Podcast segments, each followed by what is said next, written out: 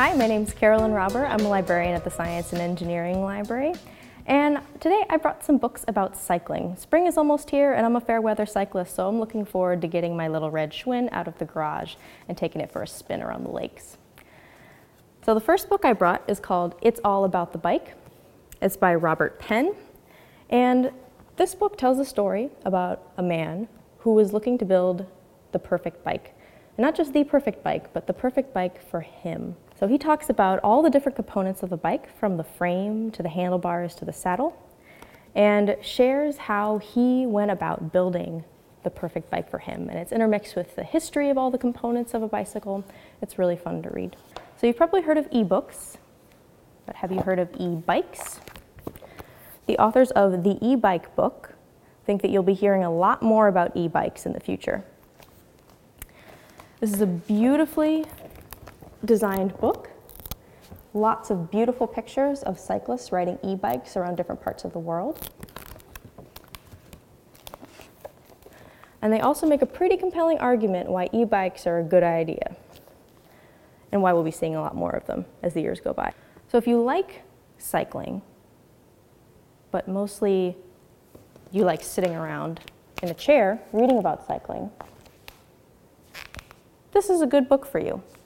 It's called Four Centuries of Geological Travel, The Search for Knowledge on Foot, Bicycle, Sledge, and Camel. So it's a collection of essays about different geologists in history and their travels all over the world. These guys got into a lot of stuff.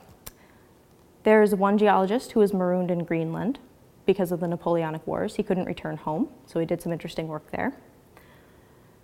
There's also a geologist who traveled around Mauritania looking for a meteorite that was supposed to have landed in the desert. And there was another geologist who did his work by cycling all over Europe and Ireland. So you can travel the world without ever leaving your house. The last thing I have hits kind of close to home. Have you noticed that there are new bicycle signals and bike lanes and road markings all over the U? Well, if you're interested in the science and engineering behind all of these um, new measures for bicycle safety, you might want to check out the Transportation Research Record, uh, which is a journal actually that is published by the Transportation Research Board, and that's an advisory group for the United States.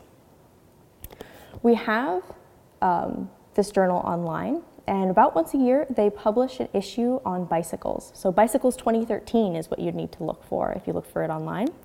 This is an issue uh, from 2000, so it's a little bit older. And there was an article that caught my eye about colored bike lanes and the impact that colored bike lanes have on motorists and cyclists' behavior. They found that colored bike lanes make motorists more careful, uh, whereas cyclists feel a lot more comfortable in colored bike lanes. So they don't turn their heads as often to scan for traffic. Um, and they also don't use their hand signals as often.